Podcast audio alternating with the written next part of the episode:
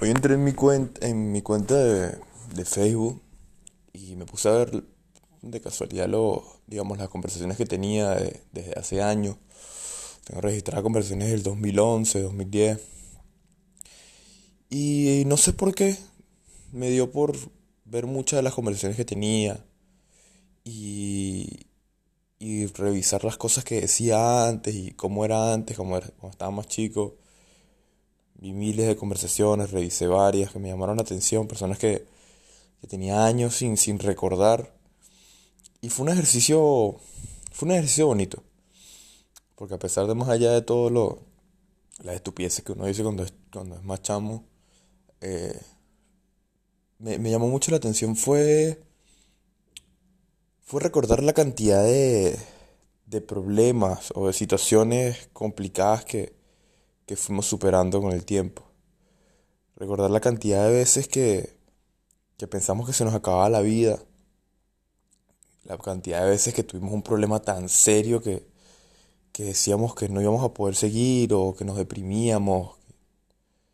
En mi caso particular, cientos y, y- y viendo las conversaciones no nada más eh, recordé problemas de, de que se veían ahí, sino más que todos problemas que tenía yo a esa edad, la cantidad de veces que me deprimí por causa de, de tener problemas con mi papá, eh, que lloré, que lloraba como un niño, pues, bueno, obviamente un niño, pero lloraba y lloraba y lloraba por, por, por nimiedades, por tonterías.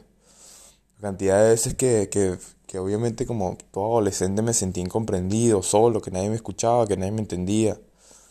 Yo recuerdo cuando estaba más, un periodo de, de- mi vida, como de los, no sé, 13 a los 15 años, algo así, hablando aproximadamente, sí, de esa época, yo no tenía muchos amigos, me recuerdo. Tenía, de hecho, tenía muy, muy, muy pocos amigos. Y eran amigos de, del colegio cuando estaba muy pequeño y, y no los trataba a esa edad porque me había cambiado de colegio y ya no tenía los mismos amigos. Y en el liceo, cuando estaba en el liceo, no tenía amigos de confianza porque no, no había generado buenas relaciones todavía. Y, y estaba muy solo, mi- mis amigos eran más que todo los amigos de mi primo, por así decirlo. Eh, no tenía amigos cercanos que yo pudiera contarles mis cosas. Eh, mi relación con mi hermano mayor no era muy, muy buena, no, no teníamos casi comunicación y, y tenía muchos problemas con mi papá, siempre tenía problemas con mi papá por alguna mariquera, siempre era algún problema, la, la relación con mi, con mi, con mi papá nunca fue buena y, y era una persona que me estresaba muchísimo y me hacía, era la única persona que me hacía llorar casi una vez al mes, como mínimo. Y, y era muy, muy complicado y hoy que lo recuerdo y- y me llega todo ese, eso, sé que son cosas que uno muy pocas veces comparte por, por el hecho de, de no sentirse vulnerable o qué sé yo. Pero como, como ya lo expuse hace un tiempo, a mí no me, ya no me importa sentirme vulnerable. Creo que, creo que tanto contar las experiencias que más me dolían, fui desprendiéndome un poco de ellas y fui desprendiéndome un poco de lo que, de lo que me afectaba de ellas. Y el hecho es que sí, que cuando yo estaba muy más pequeño, eh, mi relación con mi papá era una relación muy conflictiva que me hacía sufrir muchísimo. Y, y yo lo callaba mucho, lo callaba y lo callaba porque, porque aprendí intrínsecamente de mi mamá que mi mamá era una mujer muy, muy fuerte. Bueno, es todavía. Y, y tú a ella nunca la veías rota, nunca la veías triste o no, no la veías de- debatida, abatida, perdón. Y, y yo aprendí en, en- en esa, de esa forma a, a ser exactamente igual. A cada vez que me sentía mal, cada vez que quería llorar, cada vez que, que, que no podía con, con todo lo que me pasaba, yo no acudía a nadie. Yo no acudía a nadie. Yo, yo me, yo me encerraba en mi cuarto y lloraba. Y no, a pesar de que hoy en día tengo una forma similar de, de canalizar conmigo mismo todas mis emociones y, y contarme mis cosas a mí mismo y buscar ayuda en mí mismo.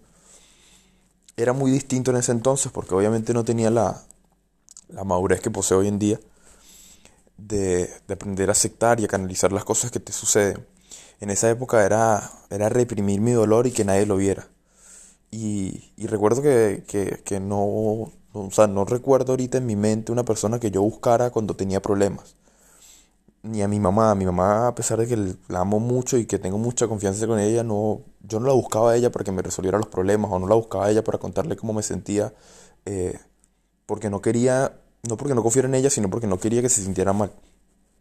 Y, y me callaba mis problemas y me los, me los tragaba y, y, recuerdo que era súper dañino.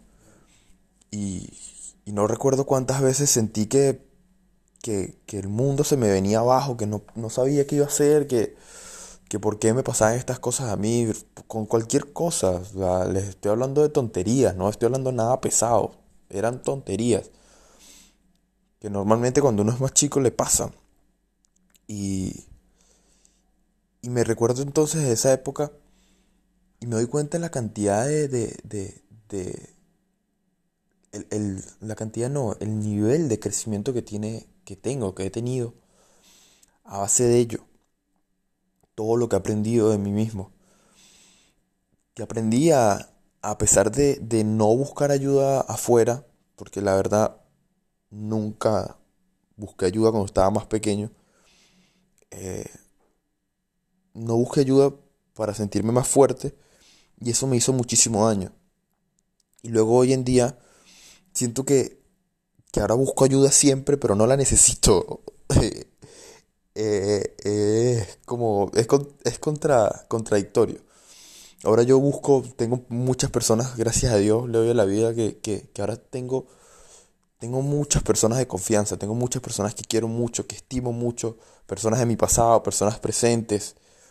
La mayoría de las personas no están conmigo, no, no, no tengo una relación cercana con ellas en el sentido que las veo todos los días o nada de eso emigrar te, te, aleja mucho de las personas que más quieres. Y, y aún así, emigrar te ayuda a que esas relaciones que, más quieres se hagan más sólidas y más fuertes. Porque imagínate, si no, si no ves a alguien todos los días y aún así le escribes y aún así estás pendiente de él, creo que es más fuerte y más lindo que, la, obligación, la obligación de ver a alguien todos los días. Y he construido relaciones muy, muy, muy, muy fuertes hoy en día y pido ayuda y busco ayuda cuando no la necesito cuando no la necesito, porque la verdad es que hoy en día no necesito, no he necesitado ayuda, gracias a Dios, de nadie. Solamente he escuchado consejos porque me gusta, porque me gusta compartir mis cosas con otras personas, porque me gusta abrirme con otras personas, porque sé que existe una eh, reciprocidad cuando uno se abre. Y, y esto, es un, esto es un confesionario, básicamente. Esto es un confesionario porque, porque al hablar aquí y al recordar todo eso, me da me dan ganas, me da un poco ganas de llorar, pero no son ganas de llorar de tristeza.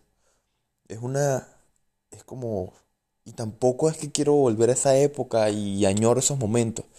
Es algo más lindo, no sé, es algo distinto, es algo de, de, de, que viene del corazón, es algo de, de, de lo lindo que es crecer, de lo lindo que es sufrir. Sí, de lo lindo, suena raro, lo lindo que es sufrir. Porque porque recuerdas que aun cuando sufriste tanto, aun cuando te sentiste tan mal, aun cuando estabas en la mierda, saliste. Al día siguiente te volviste, te despertaste y seguiste viviendo. Y seguía el mismo dolor ahí. Y yo me recuerdo mil veces haber llorado hasta dormir. Quedarme dormido llorando. Lo recuerdo, lo recuerdo claramente. Quedarme dormido llorando. Y al día siguiente me tenía que despertar. Y la vida seguía. Y el dolor estaba. Y eran estupideces, tonterías. Era... O sea, hoy en día no recuerdo problemas exactos como para contarlos acá, pero, pero no eran cosas grandes, no eran cosas muy graves, la verdad. Les soy sincero, no eran cosas muy grandes. Hoy en día puedo ver mis problemas hacia atrás y decir, no eran cosas muy grandes. Pero ¿saben por qué no eran cosas muy grandes? Porque hoy en día lo veo con retrospectiva, lo veo desde, desde, desde lejos, obviamente, porque ya no estoy ahí. Y es que si te das cuenta de eso, te das cuenta que, que hoy en día los problemas tan grandes que tú ves y, y que, que, amenazan con acabar tu vida y que te roban la atención y que no sabes qué hacer y, y que tratas de no pensar en ello o qué sé yo, asegúrate que en cinco años te vas a voltear y a decir, no era tan grande, no era un problema tan grande. Porque es que cuando tienes el problema en la cara es gigante.